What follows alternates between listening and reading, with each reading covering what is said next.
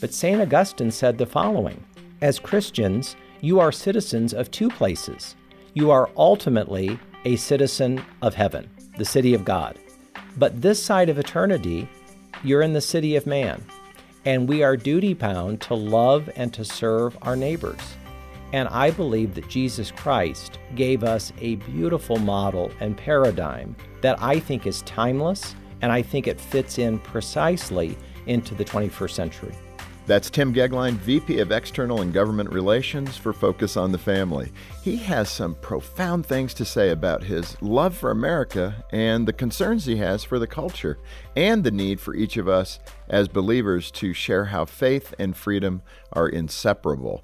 Welcome to Refocus with Jim Daly, a podcast production from Focus on the Family.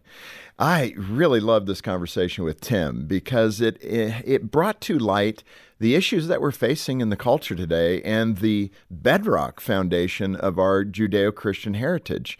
And at some point, we're hopeful that these things will once again align so truth can be truth. Uh, and Tim has some great insights on how we can achieve that, not in our strength, but in the strength and power of God. Tim will help us to uh, connect the dots on issues of the Christian faith and what America stands for and where the culture is at today as he shares his perspectives from the time spent in the halls of Congress and on college campuses. What Tim is doing in his engagements with others is exactly what Refocus is about. And I think you'll be uh, riveted when you hear what he has to say. Many of the ideas he'll share are from his book, Toward a More Perfect Union The Moral and Cultural Case for Teaching the Great American Story. And unfortunately, in so many places, it's not being taught today. So let's get into it. Here's Tim Goeglein with me on Refocus with Jim Daly. Tim, thanks for joining me. It's a pleasure and an honor. Thank it's you. It's so good, and it's wonderful uh, your contribution out in DC. And you and I have a lot of fun together. Yes, I we think do. you know you just have such a wonderful temperament as a DC in the Beltway kind of guy. Thank you. You're not you're in it, but not of it. Thank and you. I so appreciate that. And your friendship. Uh, list is uh, astonishing, you know, over the years. So just quickly, I mean, you worked with Dan Coats, Dan Quayle, Yes. even all the way back there. Yes. And then uh, the W White House, uh, President uh, George W. Bush. Yes. What what amazing experiences. You know, so often that power can be blinding and you're observing it as a staff member, especially with the White House. Is there like a particular story, a good one that stands out where you went, "Wow, this is amazing to be here and to watch this." It was Veterans Day. I didn't know you had an answer to that, so that's even better. it was Veterans Day of uh, 2004, and I had a very good friend who uh, had a mission in life. Her mission in life was to honor veterans, and especially the veterans who uh, had returned from war but had returned from war with very substantial physical and, and mental uh, issues. And, uh, and I got to know her well and loved her ministry. And in the spare time that I had, found great joy, frankly, in meeting these men and women who had sacrificed so much for our country Everything. Everything. And at one of these sessions, my friend said, I want to find a way to say thank you to you. And I uh, said, No thank you necessary. I, oh, I owe you the thanks. Uh, a few weeks later, she invited me on Veterans Day to Arlington National Cemetery. And she said that they were going to be doing a very important ceremony there, and would I come and be a part of it? And I said I, I would be very honored because a number of the people in her ministry were going to be there uh, uh, that morning. So I arrived, Jim, at Arlington, and I'm directed uh, behind the uh, tomb of the unknown soldier. What, what am I doing here? And I soon learn at the 11th hour that my job that day is to represent George W. Bush and to present a wreath in honor of those who had paid the ultimate sacrifice. Wow, what a privilege. You know, uh, I'm sure that if I live to be a thousand years old, I will never forget that morning because I had four uncles who served in World War II. Praise God, they all came back.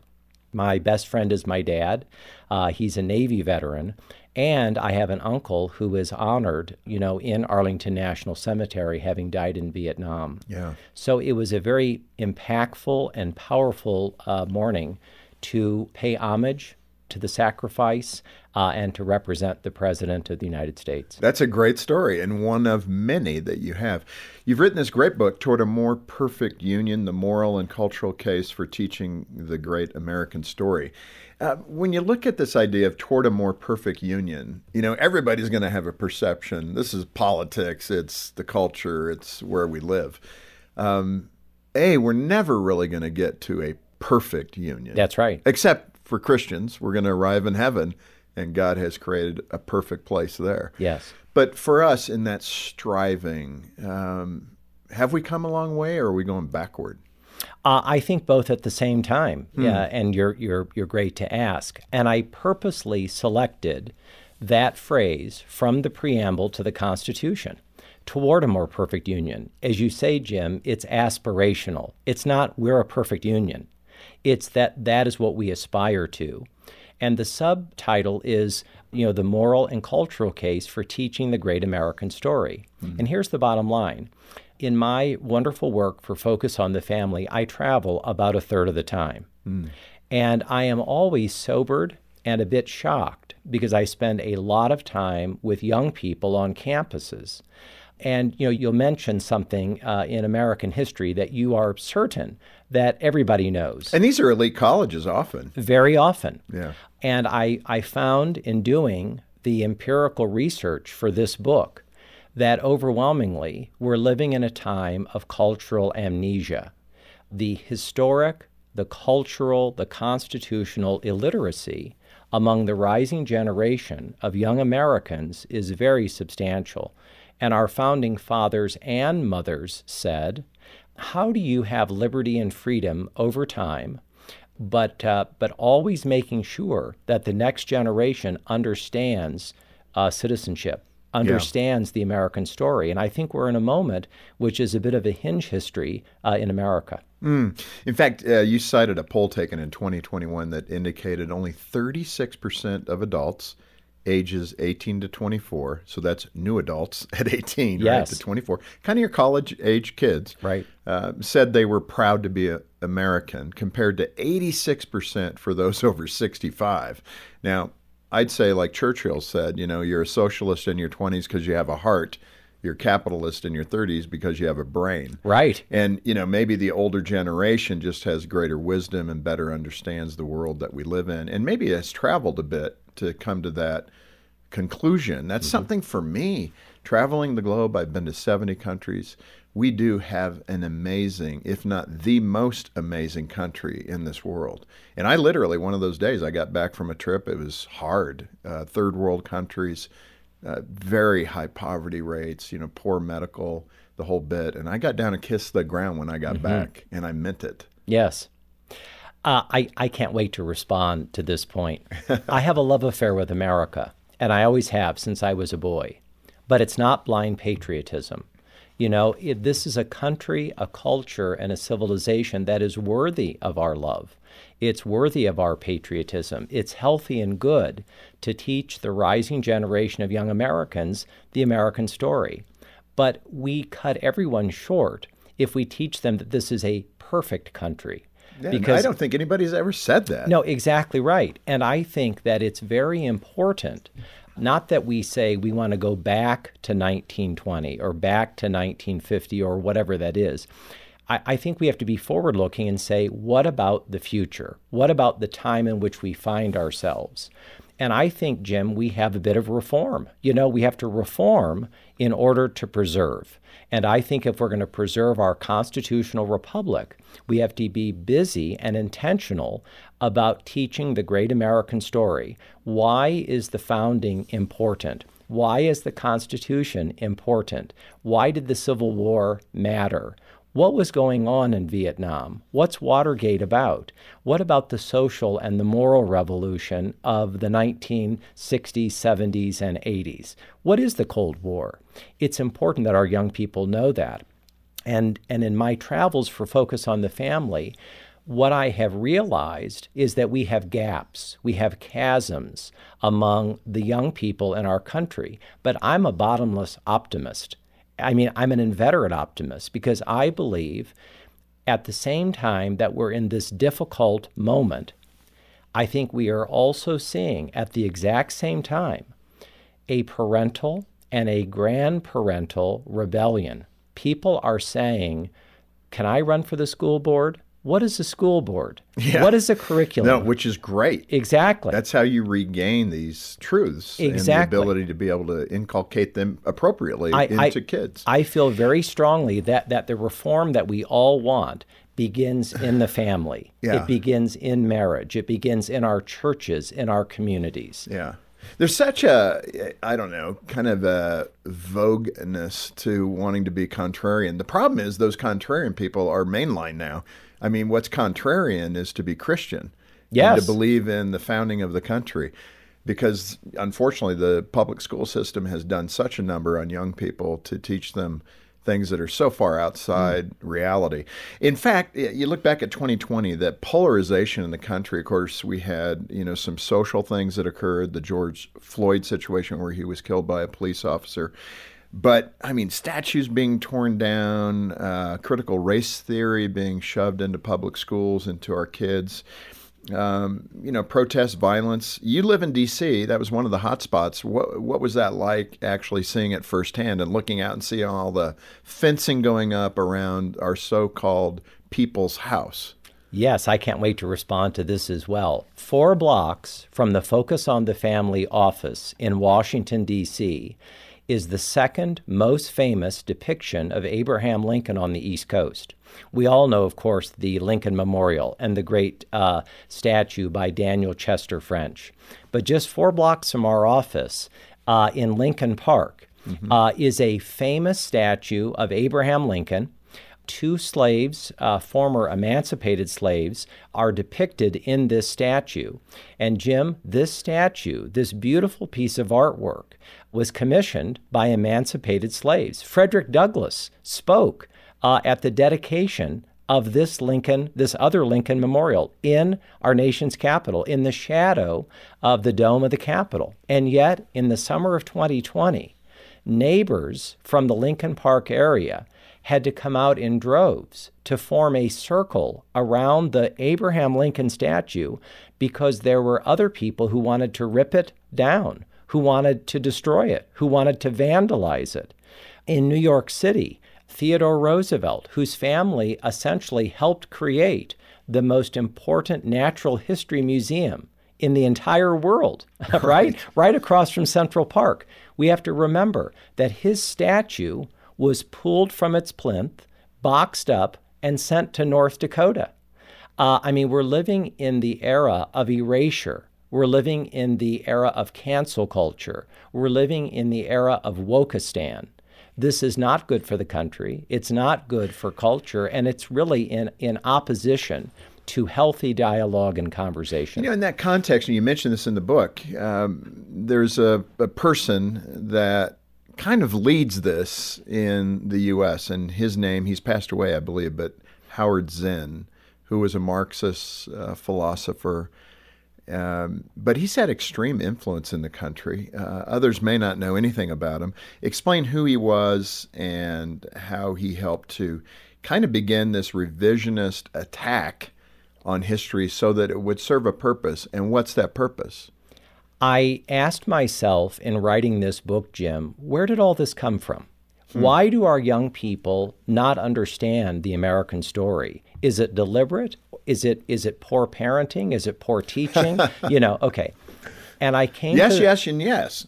it's all of the above in part, but one of the things that I think is so important, and it's the reason that I dedicate an entire chapter to Howard Zinn, is because Howard Zinn was among the first to completely revise the American story as a neo Marxist. His goal was to erase the American memory and to change the American narrative to fit his narrative. And he wrote the single most important, influential textbook in American history. His book, The People's History of the United States, Jim, is so influential that all of the other people who share the same worldview have merely written versions of Howard Zinn's book. And this single text has been used as the principal textbook to teach American history in primary schools, secondary schools, colleges, and universities now for uh, almost four decades. So the damage done by Howard Zinn is almost incalculable. And of course, we've seen this bleed over into things like the 1619 Project, which posits, of course, that America was not born on July 4th, 1776, but instead was born in 1619 when the slave ships came to the coastlands of what is now the Commonwealth of Virginia. I mean, Jim, I don't even speak this way, but that's a lie. I mean, it's irredeemably flawed history. In in fact, slavery did not come to North America by the British uh, on the coastlands of, uh, uh, of Virginia. I think that's one of the things that makes it so frustrating as a parent. Now, thankfully, my boys went to a school that taught the Declaration, taught the Constitution. They had to read it, they had to regurgitate questions about it, you know, and answers, which was really good. So we have that common vocabulary, but shockingly, so few public schools mm. require any kind of civics lesson now. Uh, most kids don't even know the Constitution. I, I can't wait to share this. In behalf of Focus on the Family, I was teaching at a, uh, asked to teach or speak uh, in five classes at one of the most well-known universities in the United States. And uh, across all of those classes, I asked, how many of you are from California or have spent part of your young lives in California? Jim, there was a forest of hands. Okay. Put your hands down. I said, okay, how many of you have ever heard of Father Serra? Right. Jim, across five classes, one hand.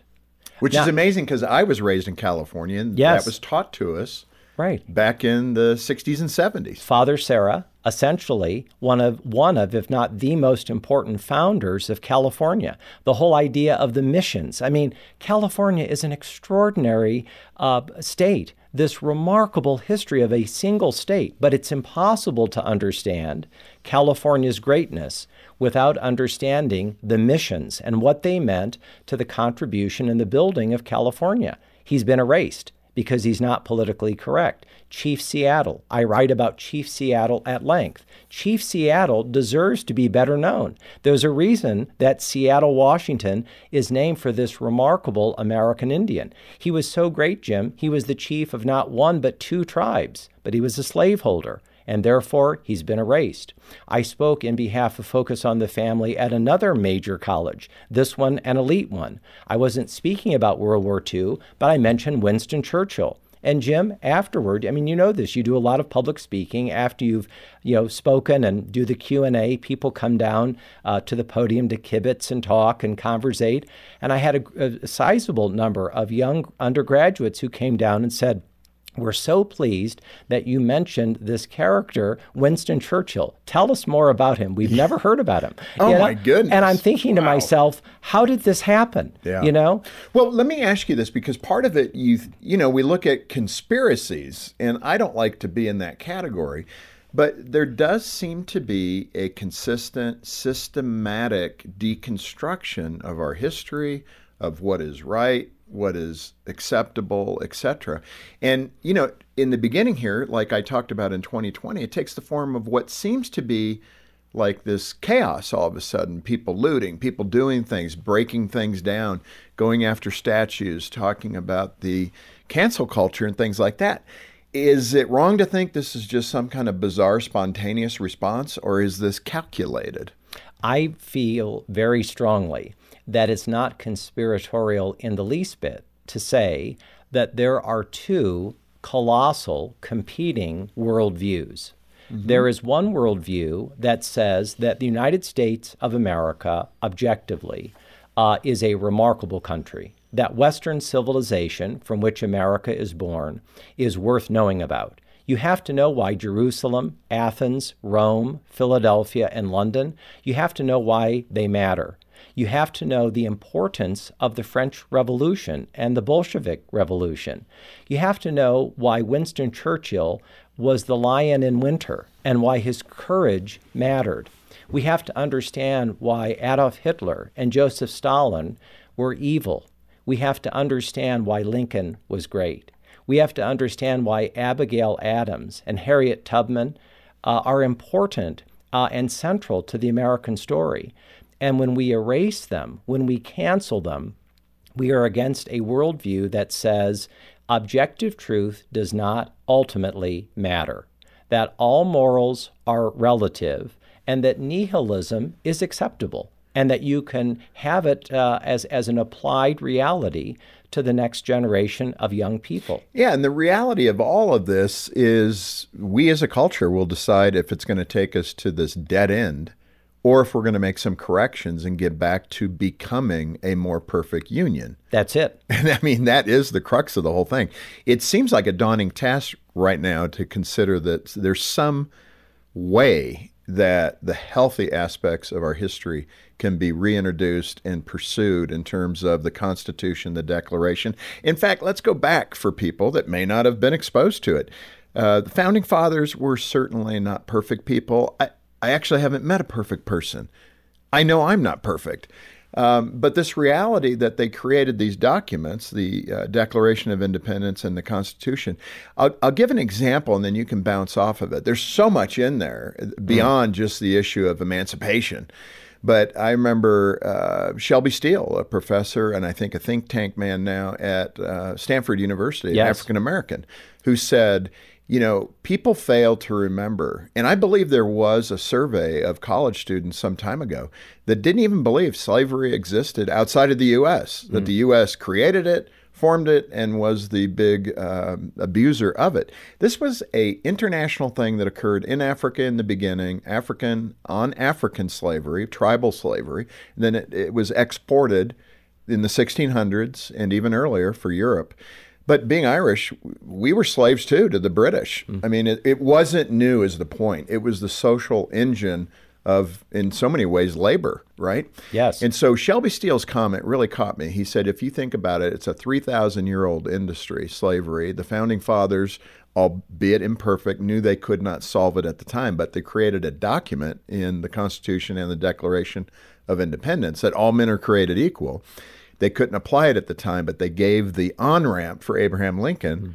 to 80, 90 years later be able to make that declaration. Yes. And free the slaves. And, you know, when you think about it in that context of a 3,000 year industry that was abusive, we get all that. There's nobody defending it. If we could take today's viewpoint and drive it all the way back, mm. who in their right mind would support slavery? It just was. And it was for many people around the globe right. African American, Irish, you name it. Mm-hmm. And uh, they bore the brunt of that here in the U.S., obviously. But the point Shelby's making is that there was some brilliance in what they did, and they get absolutely no credit for creating a way forward, which is your point. Mm. There's a lot in that, and I'm eager to unpack it. Yeah. Point one when Jefferson wrote the Declaration of Independence, this is rather remarkable. He's At what age, by the way? Under the age of 35. Yeah, amazing. James Madison, the principal architect of our United States Constitution, probably next to the Holy Bible, the single most influential document for uh, freedom ever in the history of mankind. Madison was under the age of 45 when he uh, drafted that uh, document. But for George Washington, there would be no United States of America. He was truly, Jim, the indispensable man. Uh, Abraham Lincoln, talk about a man who never had a day of peace. Hmm. On his inauguration day, seven states had seceded. And in the five years of his presidency, not even five years, 750,000 Americans would lose their lives in the greatest conflagration in American history, many of them cousins and brothers shooting each other to death in their own peach orchards okay, for the emancipation of, of enslaved uh, Americans. Slavery is evil. Slavery is a great sin. Slavery is indefensible. But we have to take it in the entire context of the history of our constitutional republic. You know, uh, if we were to begin uh, the discussion of the importance of World War II, or the Civil War, or World War I, or the American Revolution, without context, it would be a very, very dangerous thing. And I think we have entered into these kind of waters where we are uh, beginning all of our discussions now of the founding generation, for those who were not abolitionists, you know, we're, we're beginning our discussions uh, with slavery. And I think uh, contextually, I think it's unfair and I think it's bad history. Yeah. Two of the founders, and you mentioned this story in the book, and a lot of people may not recall this or know this, but two of the founders, John Adams and Thomas Jefferson, uh, they had different political views and philosophies, and they went after each other for many years, but eventually they did become friends. Share the context of that, and what can we learn from it? I'm a great fan of both men, but for entirely different reasons. John Adams, a granitic uh, Yankee. Uh, he was uh, he. I mean, if you had to have a Webster's uh, definition of a Yankee and a New Englander, you would pick John Adams. Self-made, Harvard, brilliant, a genius, a self-made man, an abolitionist from the beginning, and a true expert on the Constitution. Thomas Jefferson, entirely different. He was the head, you know, the top of the Virginia Regency, a fluid pen, a great philosopher, both men were uncomfortable in large groups of people. They, uh, one from the South, a slaveholder, uh, Thomas Jefferson. Uh, as I said earlier, Adams, Massachusetts, the opposite. But they agreed on the most important things. They agreed on the Constitution. They agreed on the Declaration. They agreed on the importance of the Federalist Papers, the greatest catechesis of why we should have the United States of America. And over the French Revolution, they had an enormous break in their friendship. In fact, it destroyed their friendship, and they were completely out of touch. And a common friend, one of the most prominent evangelicals in our founding, the most prominent doctor in the founding, Benjamin Rush of Philadelphia, decided that the break in this friendship could not stand. And he reintroduced them to each other. He introduced the importance of forgiveness and grace to them and by God's grace, the break in their friendship was healed. They became great friends as old men. They both lived a long time. And believe it or not, Jim, they died on the same day, July 4th. Uh, and uh, it was it, it's an amazing story, but it's an amazing story of magnanimity and grace, and uh, you know, and trying to bridge the biggest differences that we have. It's important uh, to find common ground then and now. Yeah, and the, the difficulty I see is the application today is so riddled with additional things. Imagine social media in their day and what that would have looked like and the damage that it does mm. today when it comes to division and polarity and all those things. How in the world can we bridge that kind of gap today? in these core areas, uh, racial divide, and especially when maybe even outside forces are using those mechanisms like social media to intensify the divide. Um, you know, it's one of the things that communism has been trying to do to the U.S. for d- decades, if not over a century, and that's to divide Americans so it would crumble, so mm-hmm. the U.S. experiment would crumble we are undoubtedly in an era of hyper polarization. I think we are as divided on big questions, uh, Jim, as we were in the era of the Civil War and uh, in, in the American Revolution. However, uh, I remain very optimistic, and I think with good reason, on these questions. You know, uh, in the American Revolution, one third of the American people did not support the revolution, and one third supported the British Empire only a third of Americans supported what was called the cause, the American Revolution. Yeah, think of that. How about the Civil War? I mentioned earlier not just the death of, uh, of Americans, North and South, the terrible property damage. I, I mean, it, it, it really was calamitous, you know, the moral and social revolution of the 60s and 70s. And during those era, uh, people said, We've never been more divided. This can never be healed.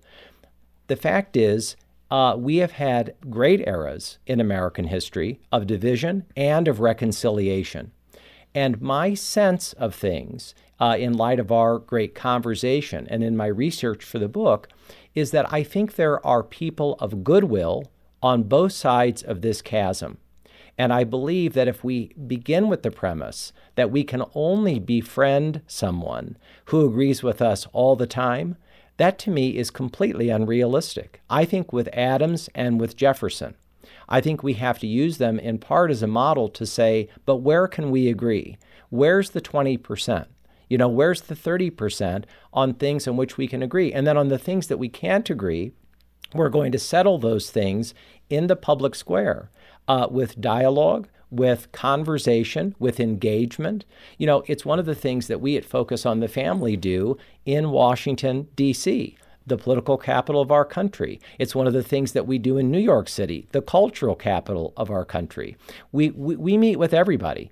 You know, if, if we said we're not going to have breakfast, lunch, or dinner with anybody who doesn't agree with us, we would have breakfast, lunch, and dinner alone a lot. You know, right. I think it's important to engage. I think it's important to have public discourse. I think it's important to transcend ideological differences and to be able to share the gospel. And I agree. and, yeah, and then let them share with us what they believe. Yeah, it, it's been actually quite satisfying to work with you in that regard, going to the Washington Post or the New York Times or the Senate or the House. Um, let's pull that analogy of Adams and Jefferson forward a little bit with different people. Yes. Uh, Scalia, Supreme Court Justice Scalia, and his uh, colleague, uh, Ruth Bader Ginsburg, the other Supreme Court Justice. I would say philosophically, they were definitely on different ends of, mm-hmm. of the uh, judicial philosophy, but they did find a way to become friends. They talked about it. I think they did that purposefully to try to demonstrate that it can be done, mm-hmm. but it was kind of unique. Very unique and very important. And uh, I was so honored to be there for the funeral mass of Justice Scalia and, uh, and also to be there when Justice Ginsburg gave one of the most powerful, beautiful analogies I've ever heard. Hmm. And what she said is the following, Jim. She said, The reason that we were such great friends for all of those years uh, is that we attacked each other's ideas. We did not attack each other. It's a very Christian thought. It was a remarkable, a remarkable sentiment, yeah. you know, and it's true. Ruth Ginsburg is one of the most progressive living constitutionalists in the history of the United States Supreme Court. Jewish, New York, Columbia University. Uh, Antonin Scalia, one of our greatest originalists, one of our greatest constitutionalists, one of our greatest textualists. Catholic, New York and New Jersey, Georgetown, Harvard. Very different. And yet their families spent Hanukkah and Christmas together. Their families became good friends. They found common ground. Were they going to agree on the question of abortion? No, they were not. Were they going to ultimately agree on so many of the cutting edge issues of our time? Decidedly not. But they decided that in the brilliance of the American experience, that there was a way to communicate and to work together in the public square without shooting each other in the streets. And this is a great achievement because it's a fulfillment of the vision of our founders. You know, it, it can be so disconcerting when you look at everything arrayed against uh, what I would call traditionalists. You know, yes. the, often the conservative side of uh, the populace. I put myself in that category. I believe in the family. I believe in God. You know, all those core things but man, you go to elite institutions, you, you, it's just not there. In fact, you spoke, I believe, at the New York Press Club, where you were the only conservative there, uh, up against whatever, how many, a hundred people, mm. and they love to toy with us to bring us into that environment and say, "Oh, we got our token conservative here. Yes. Let's hear what he has to say," and then mm. wham, they attack you. uh, what was that experience like? Uh, you know, when you uh, experience Jim, aggressive secularism, up close. That's a great way to put it. Up close and personal. It can be very affronting and it can be very sobering. And yet, I, I think it's true, isn't it, that Jesus Christ taught us that we are to go uh, into the public square. And we're to go into the public square confident, right, in what it is that we believe and why we believe it and we have to have confidence that the Holy Spirit will give to us the right words, the right approach, that, uh, frankly, that the Holy Spirit would put us with people who most vociferously disagree with us. You know, I, I, I welcome I, that. And what's so good about that, the longer I live, especially as a Christian, the more I I understand the simplicity of God. Mm. When you can do that, it doesn't require a lot it requires faith and commitment. It is a lot, but when you can stand in that public square calmly, mm. soberly, hopefully intelligently, and be able to express these fundamental truths of what we believe. The problem those that would oppose God have is that confidence that we have, that calmness, it unnerves them. You know, it's very interesting that you would ask the question in light of the context of where I found myself, because very shortly thereafter, I read a beautiful essay from Thomas More. And Thomas More wrote this essay just before he lost his life uh, on, a, on a question of central justice. And in this essay, Jim, he mentions Joseph of antiquity. And he says in this context that, uh, that the malice and the hatred of his brothers were a greater blessing to Joseph than if it had been love and devotion. Now, that seems counterintuitive, but I think what we have to, to uh, exemplify and to model in the public square is that as Christians, we are to live counterculturally, we are to live transformatively, but joyfully. Joyfully, but we are not to trim our sails on the most important questions mm. grace, magnanimity, civility, but unapologetically, God puts us in particular relationships and He puts us in particular situations because he wants us to be faithful. And this is the thing that I have learned in my own life, and I, and I know that you have, that the most important thing in life is not to be successful or victorious. This is a very difficult thing because we want our children to be victorious and successful. But I think I've learned, I pray that I've learned, that the most important thing in life is faithfulness. And if you're successful and if you're victorious, that's a wonderful thing, you know? But I think it's to be faithful to the first principles, it's to be faithful to the permanent things. Uh, and in the Bible, in the Word, we have a beautiful way to navigate life in the 21st century. And so, with all the aggressive secularism and with all the difficulties, Jim, it's still an honor to live in this time. Oh, it is. And I one of the things we have interns, college interns that come to the campus every summer and they work for 8 weeks and it's really encouraging these college students who are committed believers. Mm-hmm. You know, uh, so often we as older Christians are bemoaning the fact that the younger generation just doesn't get it. I would uh, beg to differ with that perspective because we see a lot of quality mm. uh, Christian young people that come through here at Focus. You see them on Christian campuses around the country, Hillsdale College. These are really bright, committed people. Uh, a lot of them are homeschooled. Yes. You know, and those are some of the brightest minds in the country today. And that's why Ivy League schools like to recruit mm. homeschool kids because they pretty much do well on everything that they do because yes, they have do. been so well educated. But there is optimism in that, that mm. reality will make its way back. Mm. And you can cover, I always use this metaphor of trying to cover God's truth with dirt, but eventually that truth comes back out mm. because of rain and the, and the conditions that bring the truth mm-hmm. back to the top. People don't benefit from these idiotic uh, directions that some in the culture take us. Mm. Um, so I shared that optimism. I know a story where you were at UC Berkeley. I think it kind of epitomizes this idea of how to maintain your ground and do it in a good way, a biblical way.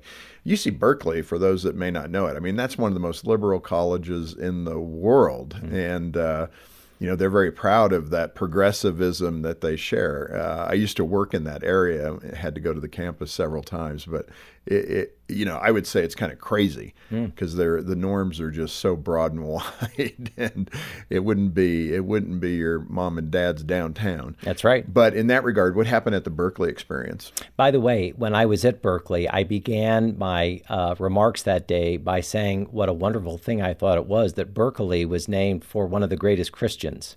Isn't that an irony? And and I was stunned by the fact that the overwhelming majority of people who were there that day, it was a, it was a substantial number of law students, uh, Jim. That's great. they, they, they had no idea who, who Berkeley was. Okay, isn't that funny? So it's not, not nice to prompt that thought. Uh, you know what? I had an, an incredibly uh, wonderful and enriching experience at Berkeley. I went. I was invited to speak at the law school. I spoke. Uh, you might imagine there were a few people there who agreed. There was a large number of people who disagreed. But what I was most stunned by, Jim, and, and this was one of the great blessings of my time at Focus on the Family, is the former dean of the uh, Berkeley School of Law, that, then called Boalt Hall, no longer, but uh, Berkeley Law, asked if he could respond to my speech. Hmm. And may I tell you, he disagreed with just about every single thing that I said or asserted. That is a shock. but he did it with great civility and magnanimity and grace. And we ended up having a fabulous hour, a little over an hour uh, dialogue together afterward hmm. and remained in touch.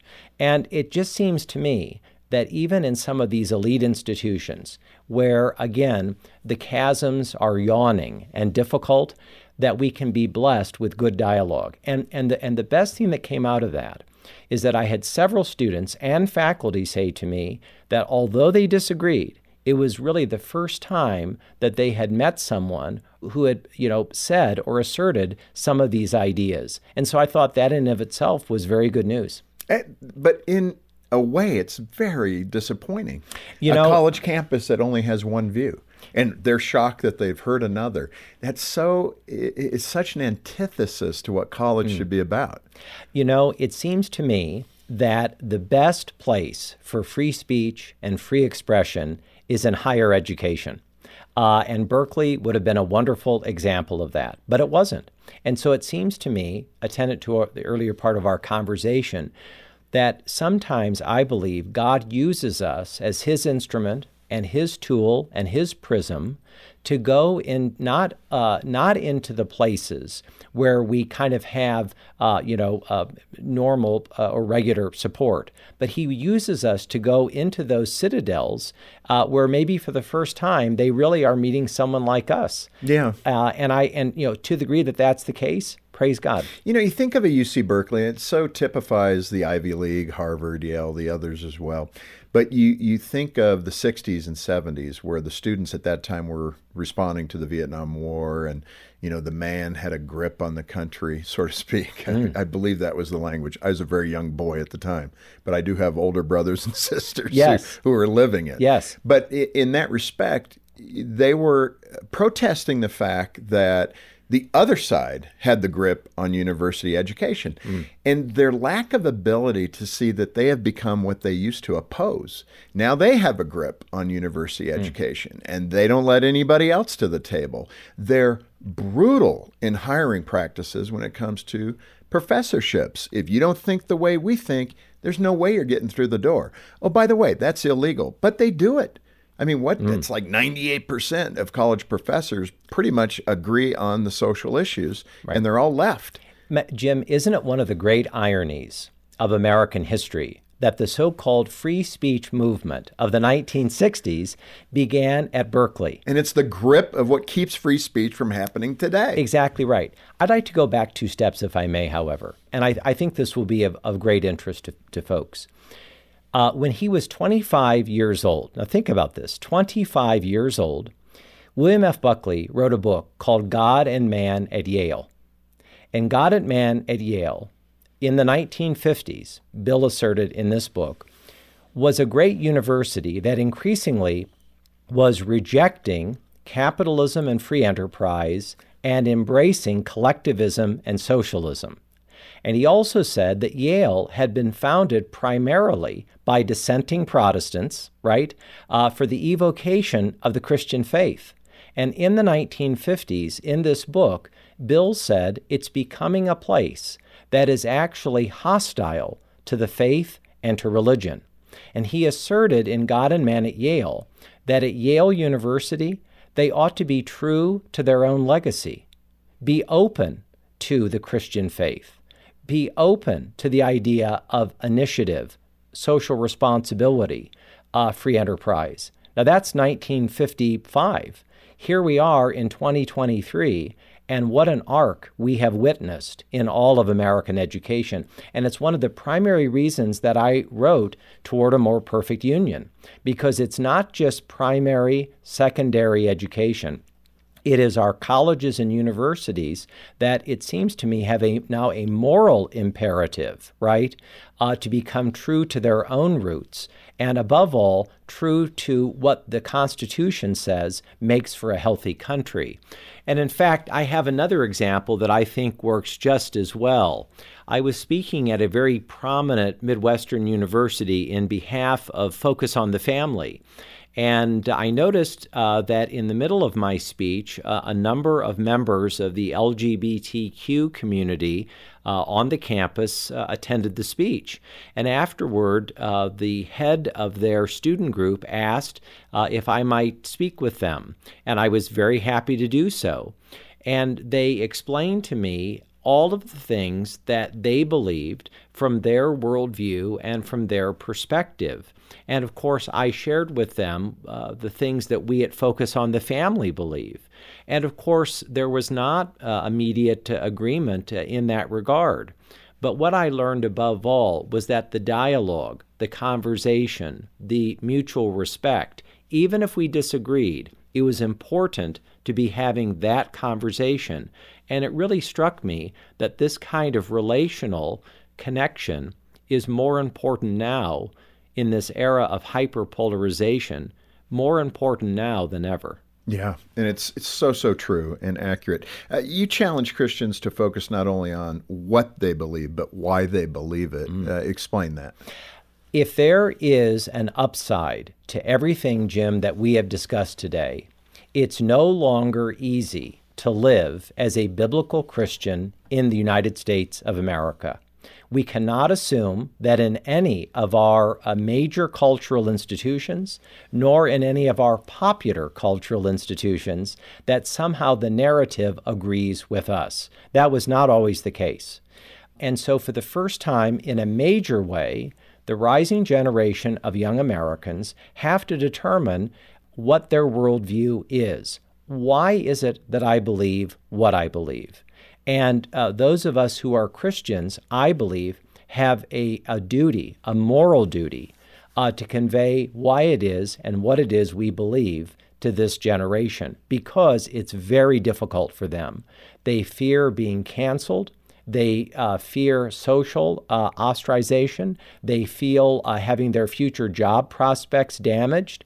Uh, I mean, social media can be a great tool for good and it can also be a great tool for destruction. Well, what's chilling, think of what you're describing. It is a totalitarianism mm. that if you have a different opinion, yes. then you can't find a job or you mm. get fired. I mean, that is chilling stuff. I, I'm eager to share this. I was at a dinner party with a, a group of young, bright, smart undergraduates last December in Washington and uh, a woman uh, who is at Stanford University, a native Californian, who shares our worldview, who was raised on Focus on the Family, who loves this ministry, she said to me that all of her friends and comrades and compatriots who share our worldview uh, in the Bay Area, young people, she said that they learn to self censor themselves.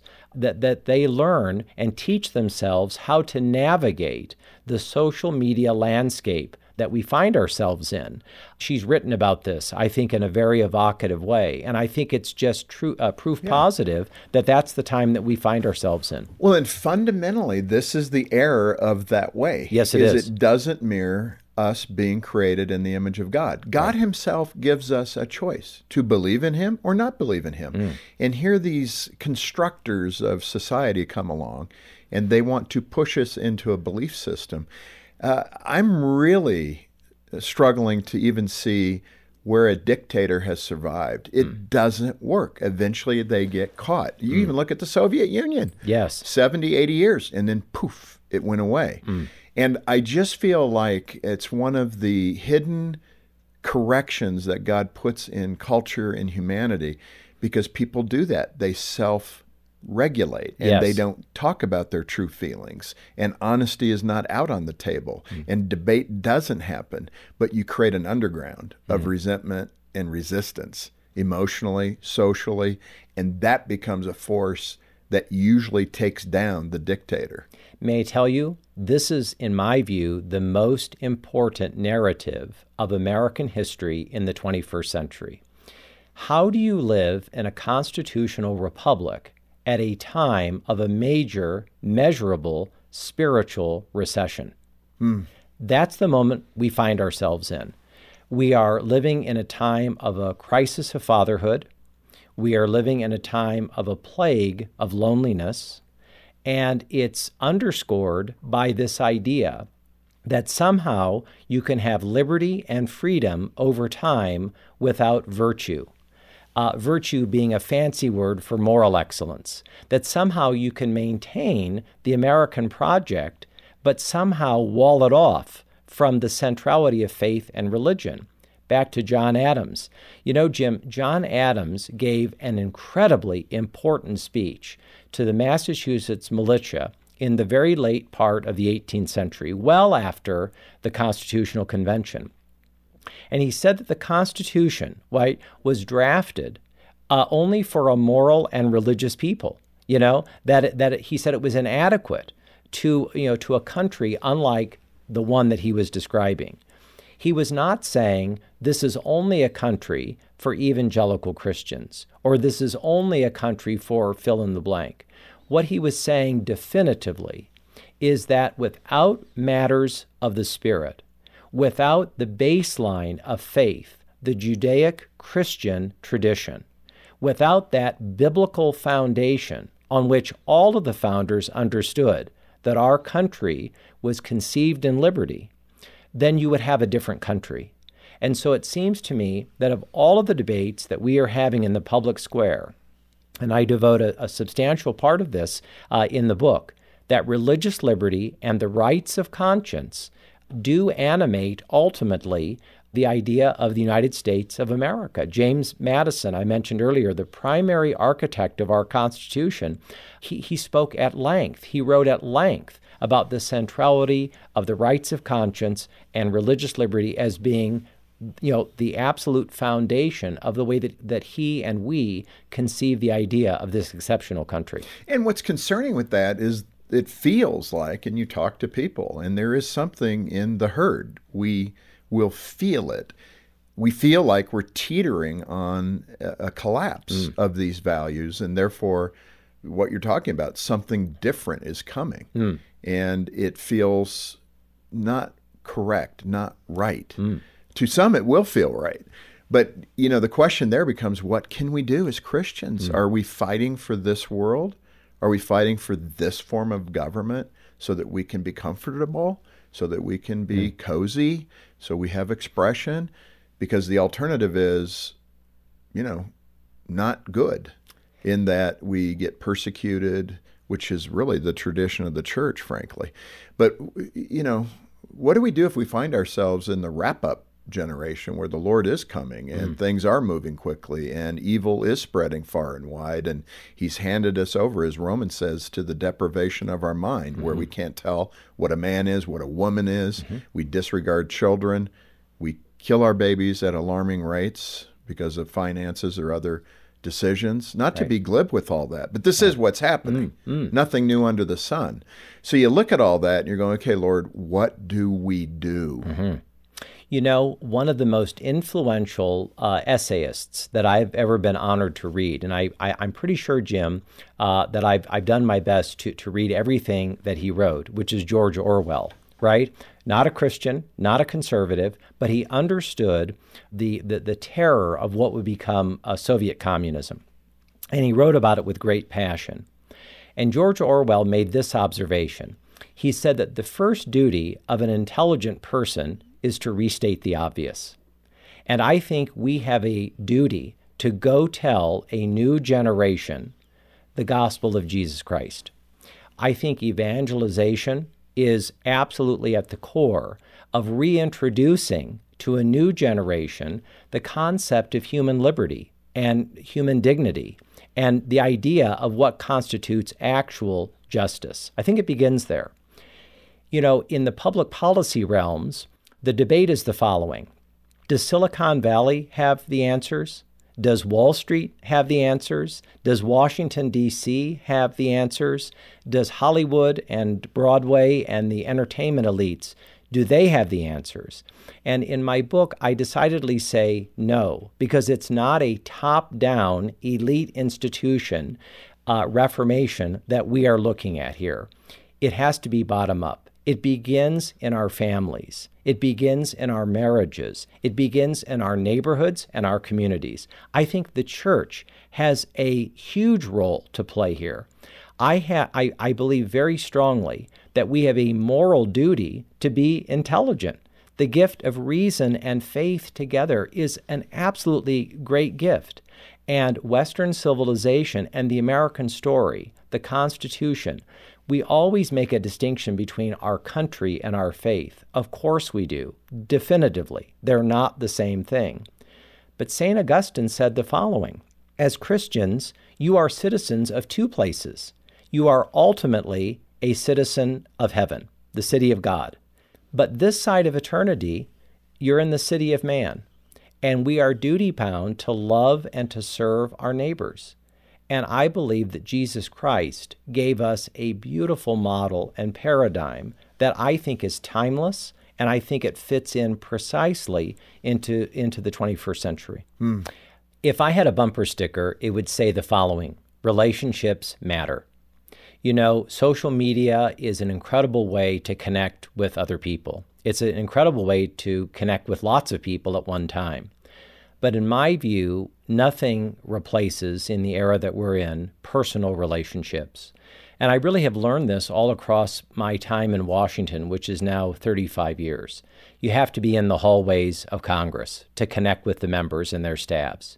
You have to be in the restaurants and the clubs. You have to see people in their offices relationships uh, are so central to everything that we do at Focus on the Family, and we try to apply that directly uh, in the most powerful, influential city in the world. You know, it's important to go sit down one on one with a U.S. Senator and not talk about 14 issues, but to talk about them. How are they doing? How is, how is their marriage? How's their family? Uh, what's on their minds? You know, this is a substantial part of, of what we do at Focus on the Family. I think it's our differentiation, but I think in Washington, it's also a central part uh, of what we're supposed to do, which is to deepen and to widen and to broaden relationships. And I think, Jim, once those relationships or friendships are established, it gives us the ability to share the gospel of Jesus Christ. Not to push it, you know, but to be able within the context of a relationship or a friendship to say, this is what I believe and it's why I believe it. You could say almost make it available. Absolutely. You're not pushing it, but let's make it available so that's people right. know about it. Also at the local level, Tim, I mean, getting engaged, doing school board, that's a big one right now. Mm. Uh, you're seeing a parental movement that is a force. And, you know, you look at some of the things occurring in the culture with Target or even uh, Bud Light and those kinds of things there is a turning, it feels like, of the corner where some of the wokeism is being challenged now. Mm. Comedians are challenging it. I think people are finally going, enough is enough. We always talk about the overreach, but it does kind of feel like certain aspects of the culture, the canaries in the mine, are occurring, and people are going, this is getting to the point of being ridiculous. I think this is what makes Focus on the Family a sentry at the gate. It makes us a lighthouse, right?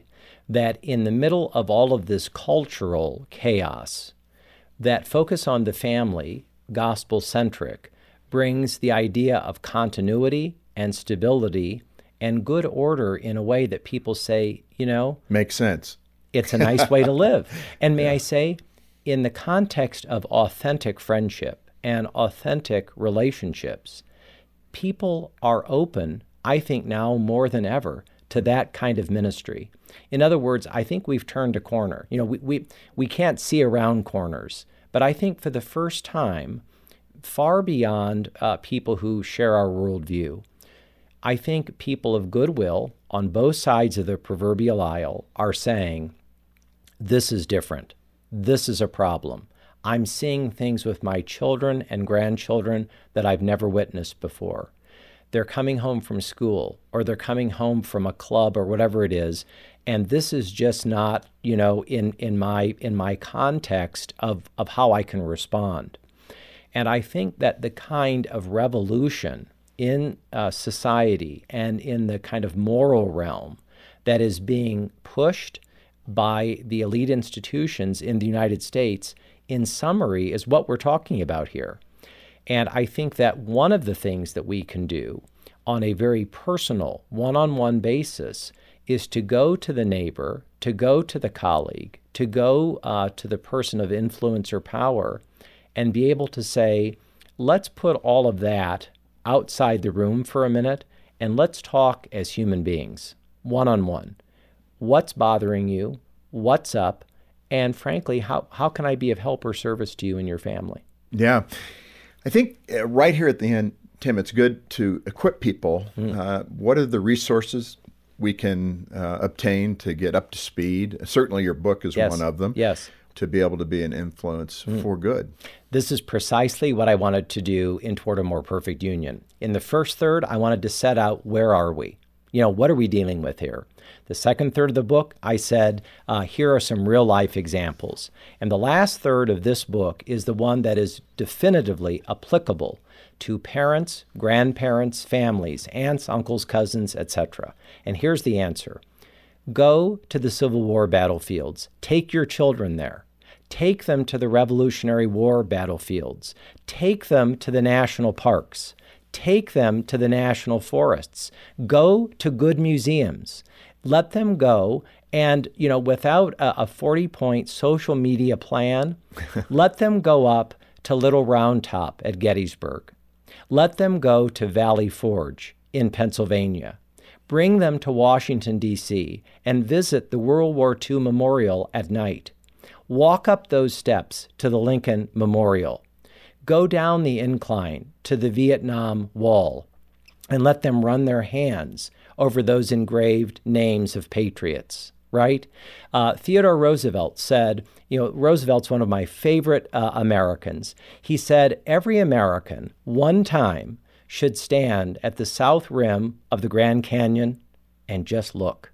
Hmm. Jim, I remember standing on the windiest day in October in Kansas, Kansas, and just watching the way that the wind swept across the place. It was beautiful to me. I remember being in the Dakotas, you know, uh, and and just experiencing uh, the the Great Plains. You know, it's it is a remarkable country, and it cannot be ultimately absorbed by social media, by video, etc. So I think we're we're we're honor bound to take our kids there, take our grandkids, go to the Statue of Liberty, go to Ellis Island, and let them just look and absorb.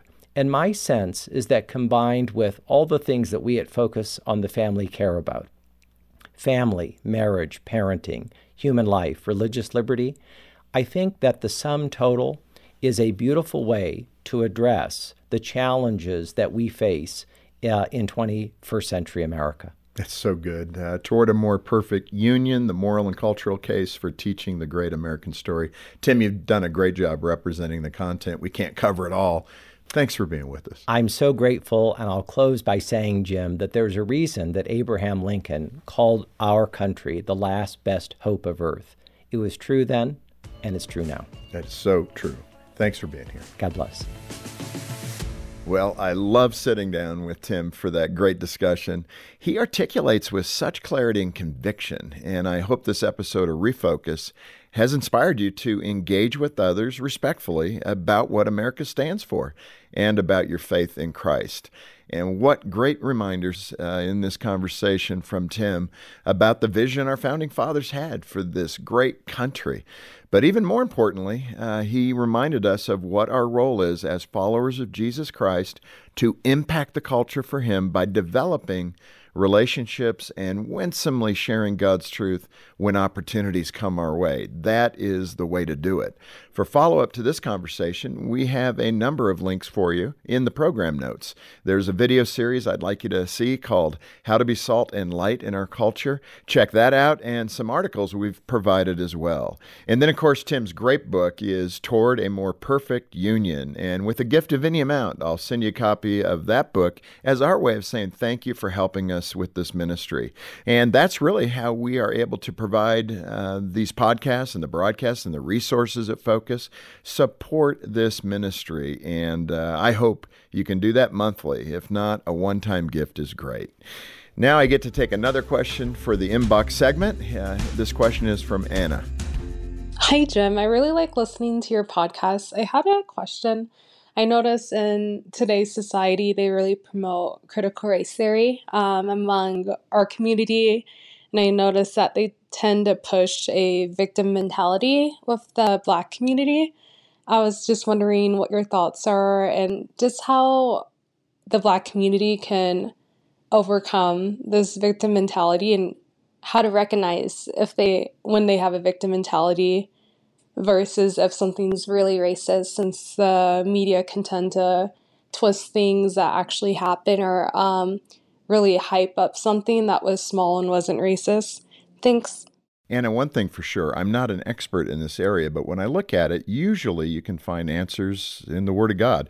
I think of Galatians 5:19, and in that scripture, uh, Paul is sharing with us the fruit of the enemy. And there's a long list of sexual issues, but also it says this that the fruit of Satan, the enemy of our soul, includes enmity, strife, jealousy, fits of anger, rivalries, and dissensions. There's other sexual comments in there too in that list, but those really uh, I think, speak to this issue. And it's not a racial issue in that context, it's a spiritual issue.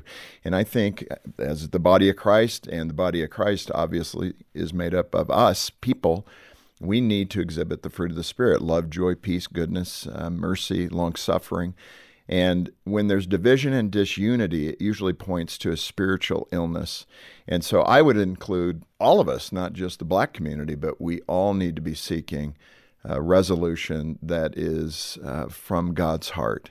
Nobody thinks racism is appropriate spiritually or any other way.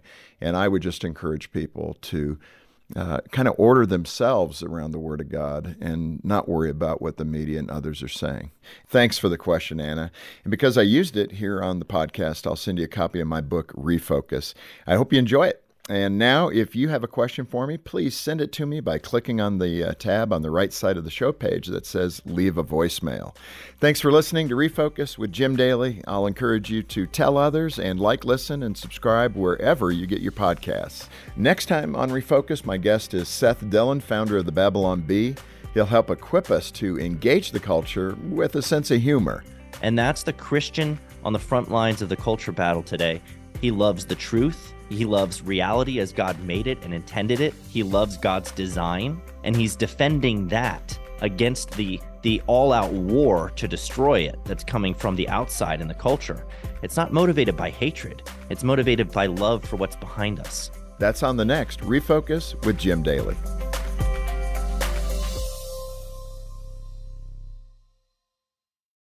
Are you a pastor? Then you know ministry is full of challenges, but those challenges sometimes come from lies that you believe about your role and expectations of you. As a pastor, you and your spouse need to be refreshed and encouraged, and that's why Focus on the Family presents the Focused Pastor Couples Conference. Join us as we hear from Paul David Tripp, Dr. Greg Smalley, Ted Cunningham, and more.